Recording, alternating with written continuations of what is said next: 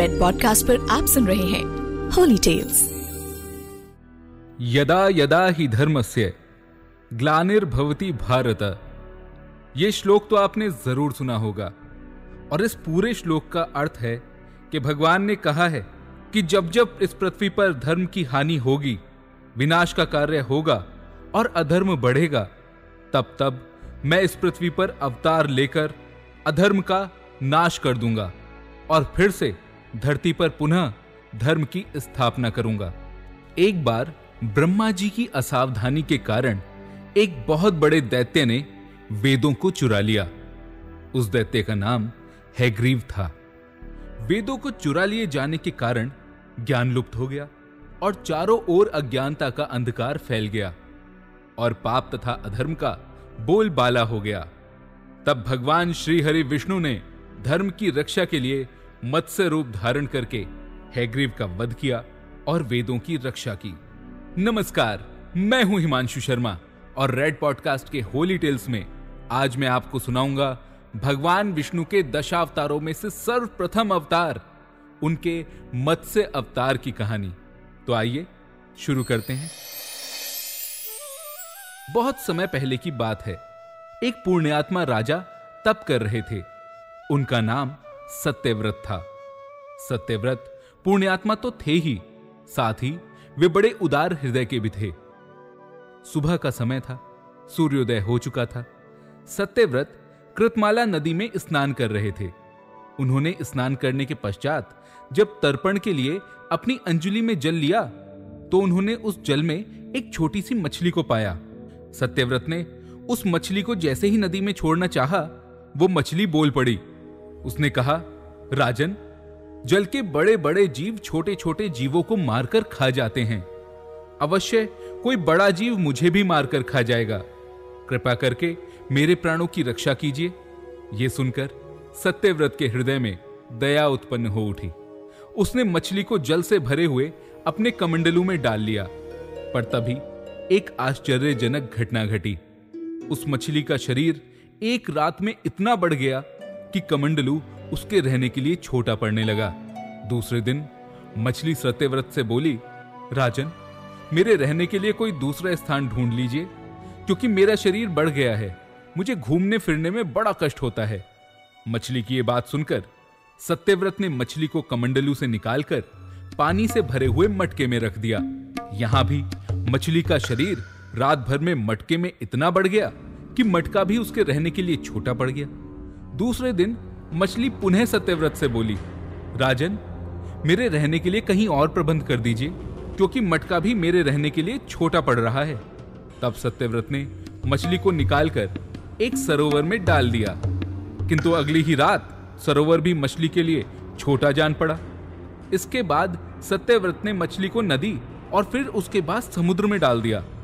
आश्चर्य की बात यह थी कि समुद्र में भी मछली का शरीर इतना अधिक बढ़ गया कि मछली के रहने के लिए वो भी छोटा जान पड़ने लगा। अतः मछली उन्हें सत्यव्रत से बोली, राजन, समुद्र भी मेरे रहने के लिए उपयुक्त नहीं है। मेरे रहने की व्यवस्था कहीं और कर दीजिए। मछली का ये आकार और उसकी ये बात सुनकर सत्यव्रत विस्मित हो उठे। उन्होंने आज तक ऐसी मछली कभी नहीं देखी थी। इस विस्मय भरे स्वर में वे बोले, मेरी बुद्धि को इस प्रकार इस सागर में डुबो देने वाले आप कौन हैं? तब मत्स्य रूपधारी श्री हरि ने उत्तर दिया, राजन, हैग्रीव नामक दैत्यों ने वेदों को चुरा लिया है। जगत में चारों ओर अज्ञान और अधर्म का अंधकार फैला हुआ है। इसीलिए मैंने हैग्रीव को मारने के लिए ये मत्स्य का रूप धारण किया है। आज से सातवें दिन, पृथ्वी प्रलय के चक्र में फिर जाएगी। समुद्र उमड़ उठेगा, भयानक वृष्टि होगी।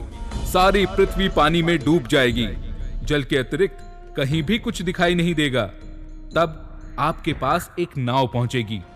आप सभी प्रकार के अनाजों, औषधियों के बीज को लेकर सप्तऋषियों के साथ नाव पर बैठ जाइएगा।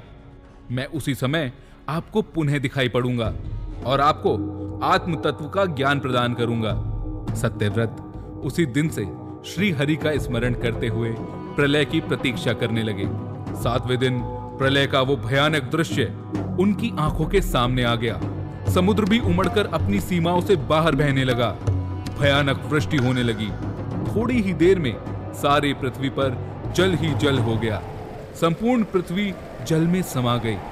तभी उस समय उन्हें एक नाव दिखाई पड़ी, जिसे देखते ही सत्यव्रत सप्त ऋषियों के साथ उस नाव पर बैठ गए। उन्होंने नाव के ऊपर संपूर्ण तरह के अनाजों और औषधियों के बीजों को भर लिया और फिर नाव प्रलय के सागर में तैरने लगी। प्रलय के उस समय, सागर में उस नाव के अतिरिक्त कहीं भी कुछ दिखाई नहीं दे रहा था। तभी मत्स्य रूपी भगवान प्रलय के सागर में दिखाई पड़े। सत्यव्रत और सप्त ऋषि गण मत्स्य रूपी भगवान की प्रार्थना करने लगे और तब भगवान श्री हरि विष्णु के उस मत्स्य रूप से आत्मज्ञान पाकर सत्यव्रत का जीवन धन्य हो उठा। वे जीते जी ही जीवन मुक्त हो गए। कुछ ही समय पश्चात प्रलय का प्रकोप शांत होने पर मत्स्य रूपी भगवान ने हैग्रीव को मारकर उससे वो वेद वापस छीन लिए। भगवान ने ब्रह्मा जी को वो वेद पुनः दे दिए और इस प्रकार भगवान ने मत्स्य रूप धारण करके वेदों का उद्धार तो किया ही, साथ ही संसार के प्राणियों का भी अमिट कल्याण किया और फिर से पुनः धरती पर सत्यव्रत ने उन सप्त ऋषियों और उन अनेकों प्रकार के अनाज और औषधियों से अपने राज्य की स्थापना की। मैं हूँ हिमांशु शर्मा और रेड पॉडकास्ट के होली टेल्स में आप सुन रहे थे भगवान श्री हरि विष्णु के प्रथम अवतार, मत्स्य अवतार की कहानी। ऐसी और जानकारियों के लिए जुड़े रहें एस्ट्रोलॉजिक के साथ फेसबुक इंस्टाग्राम यूट्यूब और ट्विटर पर। और अधिक जानकारी के लिए द एस्ट्रोलॉजिक डॉट कॉम पर संपर्क करें। धन्यवाद You are listening to Red Podcast Holy Tales written by Himanshu Sharma. Audio designed by Shekhar Tiwari. Send your feedback and suggestions. Write us at podcast at redfm.in.